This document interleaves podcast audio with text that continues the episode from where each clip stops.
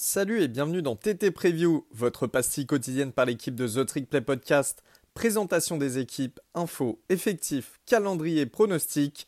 Les amis, vous saurez tout de la saison 2023. Salut à tous et bienvenue dans un nouvel épisode de The Trick Play Podcast. Pour une nouvelle preview, aujourd'hui je suis avec Ryan, c'est la première fois que nous sommes ensemble. Salut Ryan. Hola chicos. Hola chicas. Euh, South Carolina aujourd'hui? South Carolina, les Gamecocks. Ouais, bah, gros morceau équipe de sec, n'en déplaise à Augustin.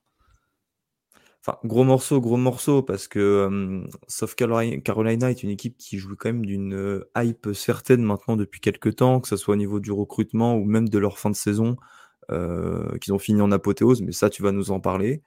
je te propose de commencer sans plus attendre, parce que mine de rien, il y a pas mal de choses à dire. Donc, Ryan, à toi l'honneur.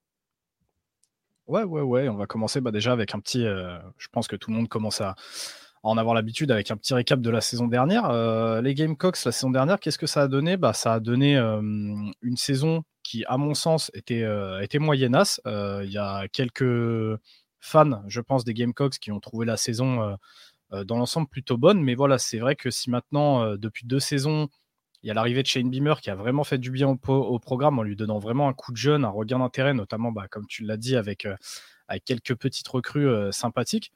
Bah, comme je t'ai dit, moi, la saison dernière, je l'ai ressenti un peu de manière moyennasse. Euh, déjà, pour parler de Shane Beamer et de son bilan, après une, première saison au bilan mitigé, mais qui laissait justement entrevoir quelques, quelques promesses, euh, pourquoi j'estime que la saison dernière a été un peu moyennasse? Parce que bah, malgré un bilan qui est tout à fait honnête euh, et, après un joli recrutement et une belle activité sur le portail des transferts, moi personnellement je m'attendais à mieux de, l'année 2 de Shane Beamer. Euh, surtout dans une, dans une SEC East qui, qui se renouvelait un petit peu. Bah, résultat des courses, un Spencer Rattler qui, qui a quand même été aux fraises hein, sur certains matchs. mais voilà, c'est Rattler, on le sait, il est capable d'exploit, donc bah, sur d'autres, il a complètement explosé. Euh, mais voilà, malheureusement pour les Gamecocks, on l'avait pronostiqué en preview l'an dernier. Euh, une grosse partie de la saison de South Carolina jouerait sur son niveau de jeu à lui, donc à Spencer Rattler. Et on est tombé en plein dedans. Et, euh, le souci que j'ai, c'est qu'on risque bien de repartir sur exactement le même schéma pour cette année. au final, la, saison dernière, South Carolina termine avec un bilan final de 8-5 et, 4-4 en sec, donc en neutre. Comme je le disais, Beamer, il a peut-être déçu certains fans, il en a conforté d'autres parce que 8-5 et 4-4, techniquement, c'est modeste, surtout pour une équipe comme, euh, comme South Carolina. On pourrait même dire que la saison a été plutôt bonne. Euh, là où pour moi, euh, c'est pas très glorieux, c'est quand on voit le contexte qu'il y a autour, avec notamment des matchs qui font vraiment, qui vraiment moi m'ont dérangé la saison dernière sur, sur la façon dont ils se sont déroulés. Mais comme je l'ai dit, c'est avant tout aussi à cause de deux choses Rattler et la défense des Gamecocks. Euh, maintenant, voilà, si on prend le contexte qu'il y a autour, bah, Beamer, il travaille quand même bien depuis deux saisons. Quand on voit les forces en présence pour les Gamecocks et le calendrier auquel ils font face, finir en positif et avec un bilan neutre en sec, ça reste une jolie perf. Surtout et d'autant plus quand dans le sprint final, euh, tu te permets bah, de t'offrir un petit peu le scalp euh, de Clemson, qui est un rival et surtout un des jolis noms du collège football, ou encore cette saison Tennessee, qui finit Augustin avec bah, la meilleure offense du collège football et surtout avec une performance là monstrueuse de Spencer Rattler. Mais du bah, coup, bah, j'en profite euh, justement. Euh, j'en profite parce que Clemson était classé 8e, Tennessee était dans le top 10, donc ils ont battu deux équipes du top 10 euh, d'affilée. Hein, C'était les deux, dernières, deux derniers matchs de la saison. Et la victoire de South Carolina était à Clemson hein, dans la Death Valley. Ça met donc fin à une série de 40 victoires consécutives à domicile de Clemson, ce qui est une énorme performance. C'est clair, et ça parachève en plus surtout bah, les, les, beaux efforts qui ont été faits bah, du côté du transfert portal et comme je disais, de, de, tout un petit peu le, rebuild du programme des Gamecocks. Donc c'est vraiment, il y a ceux qui voient le verre à moitié plein, ceux qui voient le verre à moitié vide. En tout cas, une chose qu'on peut dire, c'est que sur ces deux matchs-là, que ce soit Clemson ou, ou Tennessee, vraiment pour le coup, là, on a eu une offense absolument extraordinaire des Gamecocks. Et, donc, comme on le disait, c'est aussi le problème avec un mec comme Spencer Rattler, c'est que quand il est sur un nuage, il est vraiment sur un nuage, quoi. Et à contrario, il aura coûté des défaites euh, plus tôt dans la saison. C'est aussi ce que je retiens moi de leur saison, c'est euh, le Spencer Rattler à, à de vitesse. Après, moi, je suis la sec de plus loin, donc forcément, je retiens ce qui m'a marqué, donc euh, Clemson et Tennessee, ce qui fait que je vois le verre à moitié plein et non pas nuage de Spencer Rattler, il était bien haut. 30 sur 37 à la passe, 438 yards et 6 touchdowns. Et euh, l'attaque, l'offense, euh, le nombre de yards, euh, le nombre total de yards, c'était 606 face à Tennessee. 606. Ah non, mais c'était franchement, je t'ai dit, sur un nuage. Et, après, moi, je comprends hein, ceux qui voient le verre à moitié plein comme toi, Gus, parce que justement, techniquement, tu finis ta saison sur ça. Donc en fait, tu as le vent un petit peu en poupe. Tu es, sur un gros momentum. Maintenant, justement, ça pose la question est-ce qu'on va continuer comme ça la saison prochaine ou non, euh, Gus? Euh, et, pour ça, bah, on va devoir parler des départs et des arrivées. Je ne sais pas ce que toi, tu en as pensé, vu que tu suis ça un petit peu, peu de loin. Bah, c'est une équipe toujours très active euh, en termes de départ et d'arrivée. Hein. South Carolina, bah déjà Spencer Rattler qui était à Oklahoma, ils avaient déjà surpris leur monde en l'attirant. Euh, là, il y a encore quelques belles arrivées, mais aussi quelques belles pertes. Je pense à Marshall Lloyd euh, qui est parti à USC, mais je vais te laisser en parler. Euh, tu t'en diras mieux que moi. Ouais, ouais, ouais. Du coup, bah, départ et arrivé. Déjà, avant toute autre chose, hein, Gus, c'est à préciser, Spencer Rattler reste un an de plus avec les Gamecocks. c'est sa cinquième saison, il me semble, en collège football. Et Je vérifie, mais ben, je vérifie, t'inquiète. Ouais, pas de souci. Mais, euh, mais du coup, c'est euh, forcément un bon point euh, pour Shane Beamer. on l'a dit et répété la saison dernière, mais quand un QB de ce calibre te tombe dans les mains, tu le refuses pas. Et même s'il a les défauts que, tout le monde connaît, comme je vous dis, on repart vraiment sur un bis répétita avec l'année dernière. Tu récupères Rattler, on connaît ses défauts, on connaît aussi ses qualités.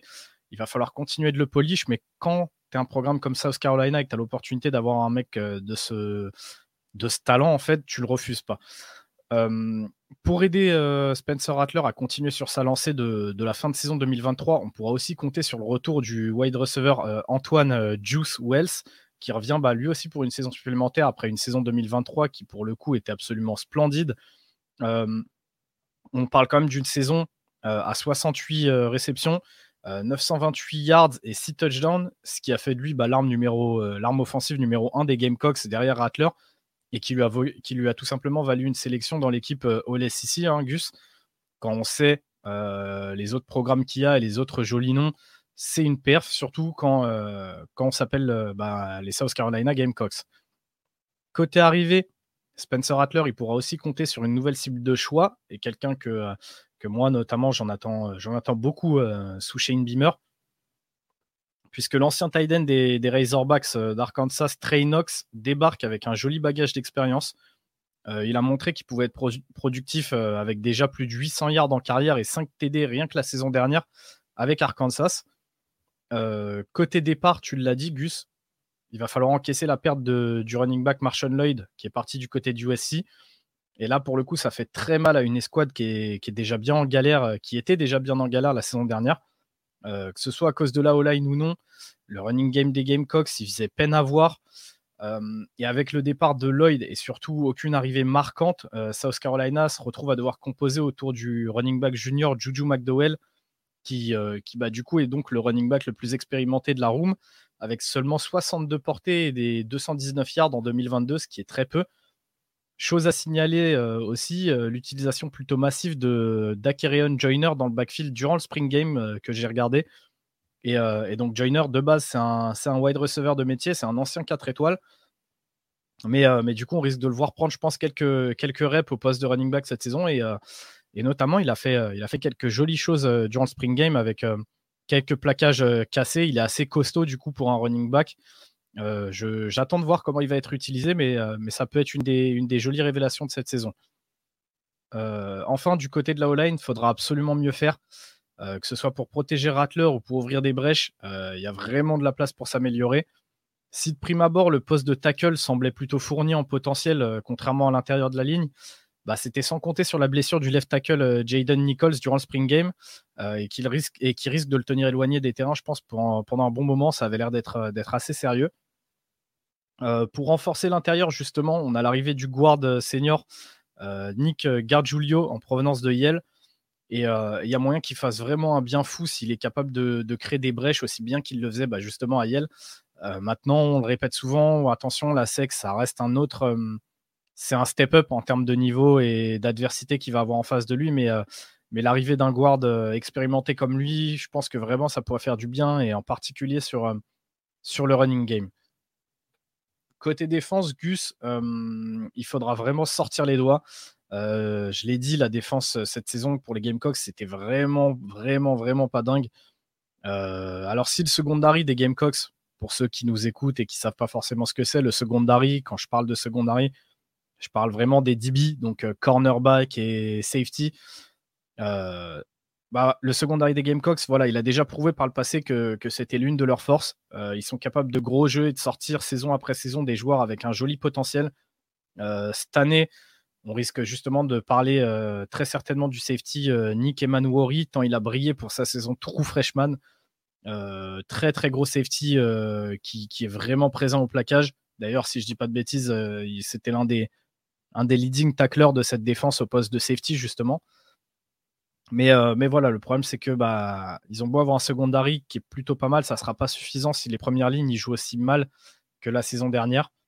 Euh, on a quand même vécu l'année dernière, euh, Gus, 7 matchs dans lesquels South Carolina a donné 200 yards ou plus au sol, donc seulement sur le jeu à la course.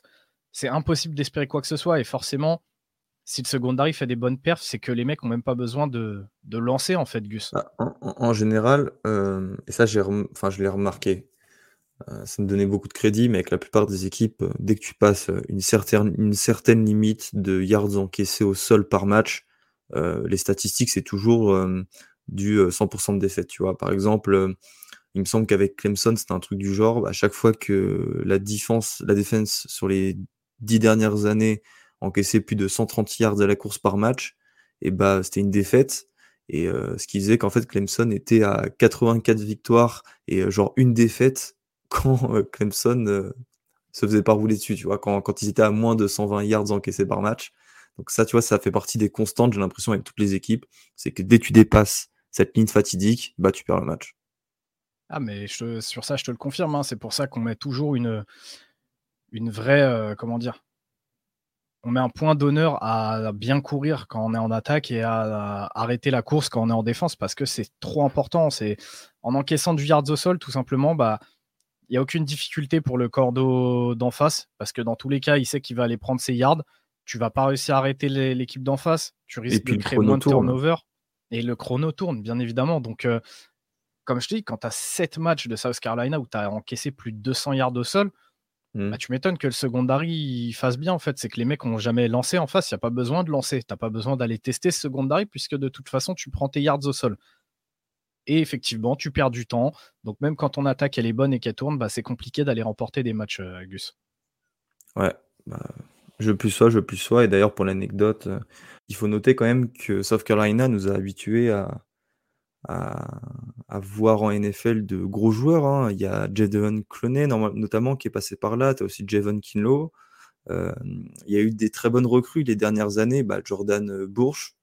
voilà, c'est un, c'est un programme qui un temps fut euh, drive by, euh, by the line, by the defensive line. Et euh, ça serait bien qu'ils retrouvent un petit peu ça, parce que c'est vrai que ces derniers temps, moi, enfin, en, tout cas, titre perso, je sais pas ce que tu en penses, mais je me rappelle plus des Cam Smith, JC Horn, tous ces DB. Donc voilà, peut-être un Israël Mukouamou, bon, dans une moindre mesure évidemment, mais voilà, faut, hein, faut, faut changer un petit peu la, la, dynamique. Bah, j'ai envie de te dire, c'est c'est pas tant la dynamique que ça, parce qu'au final, tu regardes, euh, tu as, énoncé quand même pas mal de noms, mais euh, mais il y en a d'autres, hein, même ces dernières années. On peut parler d'un mec euh, comme Kingsley Nagbaré, hein, qui a fait une jolie carrière en collège football et qui est aujourd'hui chez les Packers de, de Val. L'an dernier, enfin l'an dernier, pour cette saison, on a eu Zach Pickens qui s'est fait drafter aussi, mmh. gros defensive tackle, qui lui aussi a peut-être pas euh, briller de mille feux à, South Carolina, mais qui a aussi des vraies qualités. Le souci que j'ai moi, c'est qu'en fait, tu as rarement tout qui clique en même temps, tu vois, tu as rarement tous ces mecs-là sur le terrain en même temps, et ça se voit. Bah, par exemple, l'année dernière, quand tu avais Pickens et Nakbaré, que euh, sur les premiers matchs, tu avais Strachan, Jordan Strachan, on en reparlera euh, là dans, quelques instants, ça cliquait et il se prenait pas 200 yards de sol. Maintenant, le souci, c'est aussi que bah, South Carolina a vécu quelques années de, de vache maigre et que Beamer peut pas reconstruire justement une full rotation euh, en deux ans, donc ça prendra un petit peu de temps. Et effectivement, la saison dernière, c'est euh, c'est ce qui leur a fait un petit peu de mal. Maintenant, voilà, tu t'en as parlé. ça se construit autour des lignes dans, tout le pays, hein, pas qu'en sec, mais encore plus en sec, là où on sait, bah, ça joue très très très physique. Et pour ça, on va avoir besoin d'un mec bah, comme le defensive tackle Tonka Hemingway, hein, qui fait partie des jolis noms à surveiller cette année. Pour éviter qu'ils se prennent 200 yards de sol, certes, on aura besoin de la ligne, mais on aura aussi besoin du corps de linebacker qui n'a pas répondu présent l'année dernière. Donc on a un mec comme Debo Williams, Debo Williams, le linebacker, euh, qui, comme Tonka Hemingway, vont devoir absolument step up s'ils veulent garder les Gamecocks dans le match et euh, dans leur saison. J'en parlais il y a quelques instants. On va avoir droit aussi à un gros retour avec le defensive end euh, Jordan Strachan, qui, rappelons-le, Gus hein, était quand même le meilleur sacker de, NCA en 2020-2021 avec Georgia State, justement avant de transfert à South Carolina, où il s'est blessé bah, la saison dernière pour toute sa saison. Euh, on a aussi les retours euh, de l'inside linebacker Mohamed Kaba, qui devrait bien aider cette défense, qui lui aussi avait été absent à cause d'une grosse blessure. Euh, côté des transferts, on aura le linebacker Jaron Willis qui arrive d'Olmis, un jeune linebacker qui a quand même pas mal de potentiel et que du coup je garderai pour le coup sous la loupe. et je pense que ça devrait directement injecter une dose de talent à, à l'escouade de linebacker, mais, euh, mais à cette défense tout simplement. Il y a aussi l'arrivée du defensive tackle euh, Jatius Gear de, euh, de, Syracuse qui devrait aussi aider à cimenter cette ligne défensive contre le jeu au sol. Donc on voit que Beamer il a quand même su récupérer quelques jolis noms sur le portail des transferts, désolé. chose qu'il aime bien faire. Maintenant, voilà, forcé de constater qu'il a aussi perdu quelques jolies pièces. si on pense forcément au running back Marshall Lloyd qui part pour USC, euh, il faut aussi parler de, bah, de l'Edge dont tu venais de parler, Jordan Burch, qui lui est à partir du côté des Ducks de l'Oregon. On a aussi le Edge euh, Gilbert Edmond et le Tyden euh, Jahim Bell qui sont tous les deux partis à Florida State. ça, voilà, ça, ces deux derniers sont des grosses pertes.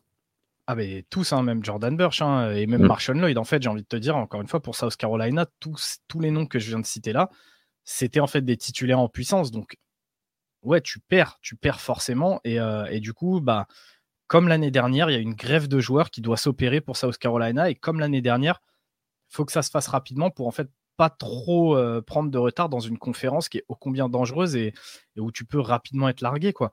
Et, euh, le problème, c'est que s'ils sont largués, c'est Beamer qui va, qui va en pâtir. Ah, mais pour le coup, il, peut en pâtir, mais ça, pour moi, ça sera pas à court terme parce que je pense que les fans à South Carolina le département athlétique voit d'un très bon œil ce qui s'est passé. Un petit peu moins sévère que toi, parce que je pense qu'ils ont aussi conscience d'être dans une conférence où pour eux c'est plus difficile de, de, gagner. Et euh, là, je mets en lumière ce que tu as dit, où ils ont rarement euh, ensemble toutes les, euh, euh, toutes les escouades à leur top niveau, tu vois. Hein. Une année, c'est les DB, un, autre, euh, une autre, c'est le front seven. Ça s'explique par le fait que South Carolina, par définition, est une équipe qui recrute moins bien que les meilleurs en sec, donc forcément, tu as moins de chances euh, d'avoir tout qui clique en même temps. Et j'aimerais ajouter une dernière chose aussi. N'oublions pas que South Carolina a le meilleur coach de special team.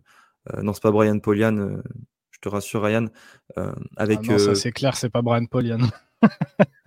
ça, ça, c'est un truc où on peut être d'accord, euh, on le déteste tous les deux. non, c'est Pete Lambeau. Pete Lambeau, c'est. Comment expliquer? C'est à tous les matchs, il arrive à te faire un truc, un, un fake punt, un fake field goal. À tous les matchs, il fait une connerie comme ça. Et c'est une sorte de, de petit génie. bon, il est un peu vieux, mais de génie vicieux du, du, football américain. Il va chercher dans des situations bizarres. c'est un vrai magicien et moi je vous encourage à, quand vous regardez South Carolina, à garder un œil attentionné sur ses special teams parce que à chaque rencontre, il fait un truc de génie. Voilà. Bah, en tout cas, une chose est sûre, c'est que euh, Gus, il vous, euh, il vous renverra les images s'il se passe quoi que ce soit euh, sur Special Team euh, cette saison avec South Carolina, vous inquiétez pas. il, vous inondera d'images là-dessus, il n'y a, aucun, a aucun souci à se faire. Euh, Gus, si on parle un petit peu du calendrier des Gamecocks cette saison, je vais déjà te l'énoncer et ensuite on, va, on va voir ensemble si pour toi c'est un, un, calendrier compliqué ou pas. il faut juste que je regarde un petit peu j'ai du mal à voir un peu sur le, sur le visuel qu'on a, si c'est les matchs à, domicile ou à l'extérieur. Alors, donc du coup, la saison des Gamecocks, elle commence en se déplaçant à North Carolina hein, pour, pour, aller affronter les Tar Heels. Je précise, ils se déplaceront dans le stade des, des Panthers. Ah, nice, nice. Enfin, va pas trop pour toi. Toi, tu préfères. Non, je vais pas trop. encore ce, stade, je trouve, il, peut bien se coller au college football. Je trouve qu'il dégage quelque chose. Oui, je, suis d'accord, mais bon, toi, j'aurais préféré avoir un home-to-home euh, à, North Carolina et après à South Carolina, quoi. Bref. Ouais, ouais, non, mais je, je, vois ce que tu veux dire. Euh... Ah, vraiment, je suis désolé, hein, mais le, le, le, visuel est un peu à chier euh, de ce qu'on a. Je sais pas les matchs qui sont à domicile et à l'extérieur. Domicile, c'est celle entourée par un carré. Ok, très bien. Donc du coup, euh, en semaine 2, euh, ils recevront euh, Furman, la petite université de, Furman. Ensuite, ils se déplaceront donc à Georgia hein, pour aller y affronter les Bulldogs. Ils recevront Mississippi State. Ils se déplaceront à Tennessee. Ensuite, ils auront une, une bye week. ils recevront les Gators de Gigi. Ils se déplaceront à Mizzou. Ils se déplaceront à Texas A&M. Ils recevront Jacksonville State ils recevront Vanderbilt, ils recevront Kentucky et ils finiront à la maison en recevant Clemson. Euh, est-ce que tu trouves que le calendrier, c'est un calendrier costaud ou pas pour, euh, les Gamecocks? Bah, C'est un calendrier hyper compliqué déjà par le simple fait que tu affrontes euh, Georgia tous les ans, Division Est oblige, et puis que tu affrontes aussi tous les ans Clemson, qui est un rival. C'est le match de la Rivalry Week. voilà, tu affrontes Georgia et Clemson, c'est deux équipes habituées au top 5. C'est un calendrier difficile. Surtout qu'en interconf, Ryan, il y a North Carolina. Alors North Carolina sera un petit peu plus compliqué cette année, bien qu'il y ait Drake May, parce que Phil Longo, le coordinateur offensif, fait partie. Et voilà quoi, North Carolina, Georgia, Tennessee, Florida, Texas A&M, euh, Kentucky, Clemson, c'est compliqué, c'est compliqué. Il y a... Et là, comme tu dis, bis repetita, je pense que tu pars sur un même bilan, euh, bilan que l'an dernier. Bah, c'est un peu, c'est un peu ce qui, euh, risque d'arriver. On en reparlera euh, juste après les joueurs à suivre, hein, Gus, mais, euh, on, fera, un petit peu notre prono. Donc, ça te laisse un peu le temps de réfléchir à chaque équipe, aux forces en présence, et, on, se reverra à la fin pour le, pour prono. Pour ce qui est des joueurs à suivre, donc deux offensive players, deux defensive players, Gus, une fois n'est pas coutume, je vais commencer par l'attaque. Et forcément, dans les joueurs à suivre, comment ne pas mettre Spencer Rattler pour une autre saison, tant il cristallise tout simplement bah, tous les espoirs de, des Gamecocks, quoi, tout simplement. Euh, Spencer Rattler, l'année dernière, c'est 3026 yards, 18 touchdowns, 12 interceptions, euh, auxquelles il rajoute une petite cinquantaine de yards au sol et 3 TD. Mais voilà, le problème, de, le problème et, ou la bénédiction hein, de Rattler, c'est que bah, lui tout seul, il peut décider ou non du sort des Gamecocks cette année. Euh, si tu récupères le Rattler en feu là, des derniers matchs de 2023 et qu'en plus il réussit à nettoyer un petit peu son, son taux d'interception en, faisant baisser un petit peu ce chiffre, bah en fait très rapidement il pourrait propulser les Gamecocks euh, sur le devant de la scène et lui-même il pourrait rapidement se retrouver sous les feux des projecteurs euh, parce que tu connais les Américains. S'il commence à enchaîner les stats, euh, l'histoire de rédemption machin d'un ancien Golden Boy qui est parti entre guillemets s'enterrer à South Carolina pour renaître, tu sais que c'est le genre de truc qui compte même dans le, dans le classement du Iceman Trophy ou quoi. Donc en fait, Spencer Rattler, il a les cartes en main cette saison pour décider tout simplement de l'avenir des Gamecocks. C'est aussi simple que ça. Pour ce faire, j'en ai parlé un petit peu dans les joueurs qui étaient arrivés. Euh, j'ai placé le deuxième joueur offensif, euh, j'ai placé Trey Knox, euh, le tight end transfert d'Arkansas. Il sort d'une saison à 26 réceptions, 296 yards et 5 TD. Alors certes, j'aurais pu poser ici le receveur Antoine Juice Wells, mais à mon sens, ça aurait été trop simple parce qu'on sait tous que voilà, euh, c'est un joueur qui cartonne. Mais, euh, mais non, ce que je veux voir, moi, cette saison, c'est une rafale de ballon pour Knox. Euh, c'est un gros tight end avec un gros gabarit. le mec est déjà prêt pour la NFL. il a 6'5, 250 pounds. il a des mains qui sont vraiment plutôt sûres. Il a pu en faire la démonstration lors du Spring Game, mais aussi à Arkansas, où, comme je te dis, il a mis quand même 5 TD. Quand tu vois le, si tu fais un petit peu un ratio des ballons qu'il a reçus, des yards par rapport au nombre de TD, tu vois qu'il a été quand même vraiment utilisé par, euh, par KJ Jefferson à Arkansas l'an dernier en red zone. Donc, euh, je me dis que voilà, ça pourrait être un, vrai match-up pour pas mal de défenses euh, cette année, même en sec, avec un quarterback qui a la mentalité de gunslinger et qui n'hésite pas à envoyer la, la, boulette, comme on dit, et un coach comme Beamer qui est capable de s'enflammer quand il voit que quelque chose marche je me dis qu'on pourrait voir une explosion statistique pour Knox cette année et que forcément, qui dit explosion statistique pour Knox dit explosion aussi statistique pour, pour Spencer Rattler et pour les Gamecocks. Maintenant, prudence, parce que je disais aussi la même chose l'an dernier pour James Bell, j'étais hyper hypé. Résultat des courses, il termine quand même avec 25 réceptions, 231 yards et deux petits TD seulement. Donc en termes de réception et de yards, on est à peu près, euh, à peu près similaire avec ce qu'a vécu Trey Knox à Arkansas. Maintenant, c'est sur le nombre de TD où c'est encore carrément moins élevé. Donc euh, à voir, à voir. Mais en tout cas, je pense que si Rattler clique avec Knox, ça peut faire vraiment beaucoup de dégâts cette année. Ensuite, pour ce qui est de la défense, euh, Gus, Pareil, deux joueurs. J'ai sélectionné le premier, c'est le Edge euh, dont je parlais tout à l'heure, Jordan Strachan. Retour de blessure pour celui qui n'a pu inscrire qu'un seul petit sac l'an dernier avant sa blessure et qui aura bah, du coup une dernière chance de briller en tant que super senior.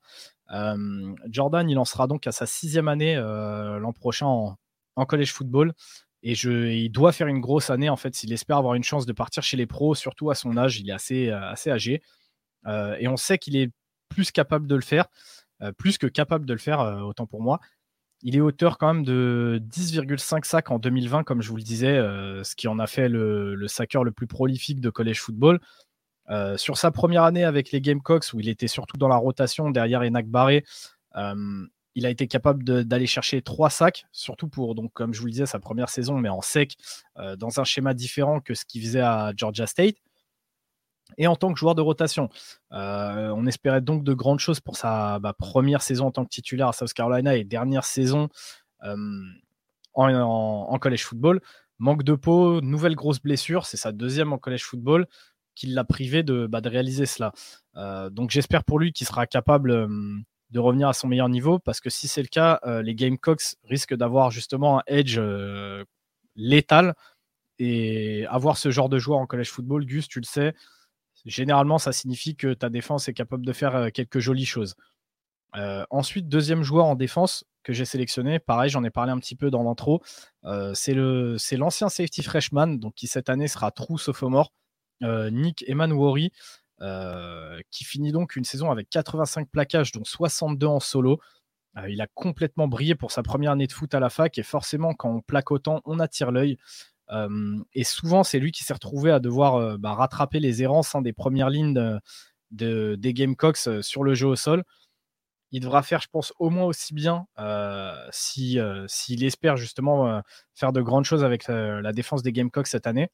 En tout cas, s'il est trop tôt pour espérer voir Nick rejoindre des franchises NFL en fin d'année, ça vaudra le coup de regarder certains matchs des Gamecocks déjà juste pour le voir jouer et commencer à, voir un petit peu son développement pour sa, deuxième année, euh, Gus. Bah, et moi, il m'a notamment marqué euh, lors du ball game, le Gator Ball face à Notre-Dame. Je n'ai pas envie de dire de bêtises, mais je crois qu'il y a une interception euh, qui vient de lui et c'est, je crois que c'est lui bah, qui remonte le terrain. un pick six de, de, 100 yards, je suis pas sûr, mais en tout cas, il nous a bien fait mal. Et je crois que c'est le nom qui me marque le plus dans cette défense parce que, encore une fois, enfin, je reviens sur ce que je disais tout à l'heure, les lignes me marquent moins qu'il y a quelques années, contrairement aux DB. Et ils ont trouvé un truc avec les DB, tu vois. Alors certes, il y avait eu Stephen Gilmore il y a 10 ans, mais là, depuis quelques temps, il y a vraiment une sorte de, toi, d'école des DB à South Carolina qui s'installe. Euh, il recrute de très très bons joueurs et euh, voilà, ces performances comme celle-ci, ils sont pas pour rien. Ça montre que quand tu es un très bon lycéen, tu peux venir à South Carolina et que South Carolina t'offre des perspectives euh, professionnelles. Donc, donc voilà, c'est le, moi c'est le joueur que je retiendrai, Nick Manouri, parmi les quatre que tu viens de, les quatre que tu viens de citer. Ok, ok, ok. Du coup, comme je te le disais tout à l'heure, on va, clôturer hein, cette preview par, par le prono. Les pronos, vous savez, c'est pas ma cam. Euh, c'est un jeu auquel je me prête, mais je suis vraiment pas très bon là-dessus. Maintenant, comme d'habitude, euh, j'ai essayé de vous choisir le meilleur des cas, le pire des cas, et enfin euh, mon prono. pour moi, le meilleur des cas, genre vraiment, si tout clique, s'ils font une saison extraordinaire, magnifique, je les vois faire un 9-3, terminer ball eligible. Mais ça, faudrait vraiment, dans une réalité alternative, hein, ça doit arriver, mais pas dans la mienne. Euh, dans le pire des cas, là où maintenant euh, vraiment il n'y a rien qui clique et vraiment c'est une catastrophe, même les matchs qui sont censés prendre, ils les paument comme des grosses merdes. Je me dis pourquoi pas un 2-10 euh, avec Beamer qui termine sur un siège éjectable, histoire d'être sûr d'être dans l'engrenage du malin, comme on dit, euh, où rien ne va. Maintenant, comme d'habitude, je pense que la réalité se trouve entre les deux. Euh, Gus le disait tout à l'heure, peut-être une année assez similaire de ce qu'on a vécu l'an dernier pour South Carolina. Moi, mon prono personnel, ce serait un 7-5, une année compliquée. un bilan final moyen et moins bon que cette saison, mais avec une victoire de plus par contre en sec. Je les vois pourquoi pas être à, 5 wins en sec. Euh, le Paris Rattler réussit sur, euh, sur l'ensemble bah, bah, des, deux, euh, des deux saisons qu'il aura fait avec les Gamecocks. Mais la défense, justement, comme tu le disais, Augustin, la défense qui, encore une fois, n'est pas au rendez-vous et qui galère un petit peu et qui fait que, que bah, South Carolina arrivera difficilement à aller chercher ses 7 wins. Pour toi, Gus, de ton côté, qu'est-ce que tu vois Moi, je pars sur un, un plancher à, 6-6 et un plafond à 8-4. Voilà. Je... Il y a suffisamment de talent dans cette équipe. Je pense pas qu'ils feront euh, moins bien que, l'an dernier ou alors ils feront euh, pareil, c'est-à-dire euh, voilà 7-5. 7-5 qualification à un bowl intéressant parce que c'est toujours sympa d'avoir South Carolina ou l'équipe qui termine à 7-5 en sec dans son bowl, mais voilà, moi c'est ce que je vois. Ok, ok. Surtout que, bah, pour le rappeler un petit peu, encore une fois, sait que là, on va avoir un sacré turnover au niveau notamment des quarterbacks et de certains postes très importants. Donc, euh, il y a potentiellement des, petits matchs à aller, chercher, à faire un petit peu l'upset. Donc, on verra. On verra Gus ce que nous réserve South Carolina pour, la saison prochaine. En tout cas, comme d'habitude, moi, je les regarderai un petit peu du coin de l'œil. C'est une équipe et un, programme que, j'aime bien. Voilà. Moi aussi, à vrai dire, euh, je trouve qu'il y a de la hype autour. Euh, ils font des vidéos en plus cool sur les réseaux sociaux. Donc ouais, moi aussi, je, suivrai ça. Voilà. Très bien, Gus. Bah écoute, on en a terminé donc avec cette preview. Euh, on vous fait plein de, plein de petits bisous. Hein des petits bisous, des coucous. On vous dit, on vous dit à très bientôt pour, pour la suite des previews. Et, et Gus, je pense que tu seras d'accord avec moi. Ça y est, là, vas-y, faut que ça, faut que ça démarre là. L'hype ah, commence à monter, on a envie de voir les joueurs jouer. Ça commence, À être, ça commence à être long là. Là, ça ah, commence, à, ça commence à titiller un peu. En tout cas, bah, salut tout le monde. Ciao, Auguste. C'était un plaisir encore une fois euh, de faire une nouvelle preview et un nouvel épisode avec toi. Donc, euh, salut tout le monde. Ciao. Ciao à tutti. C'est l'Italie.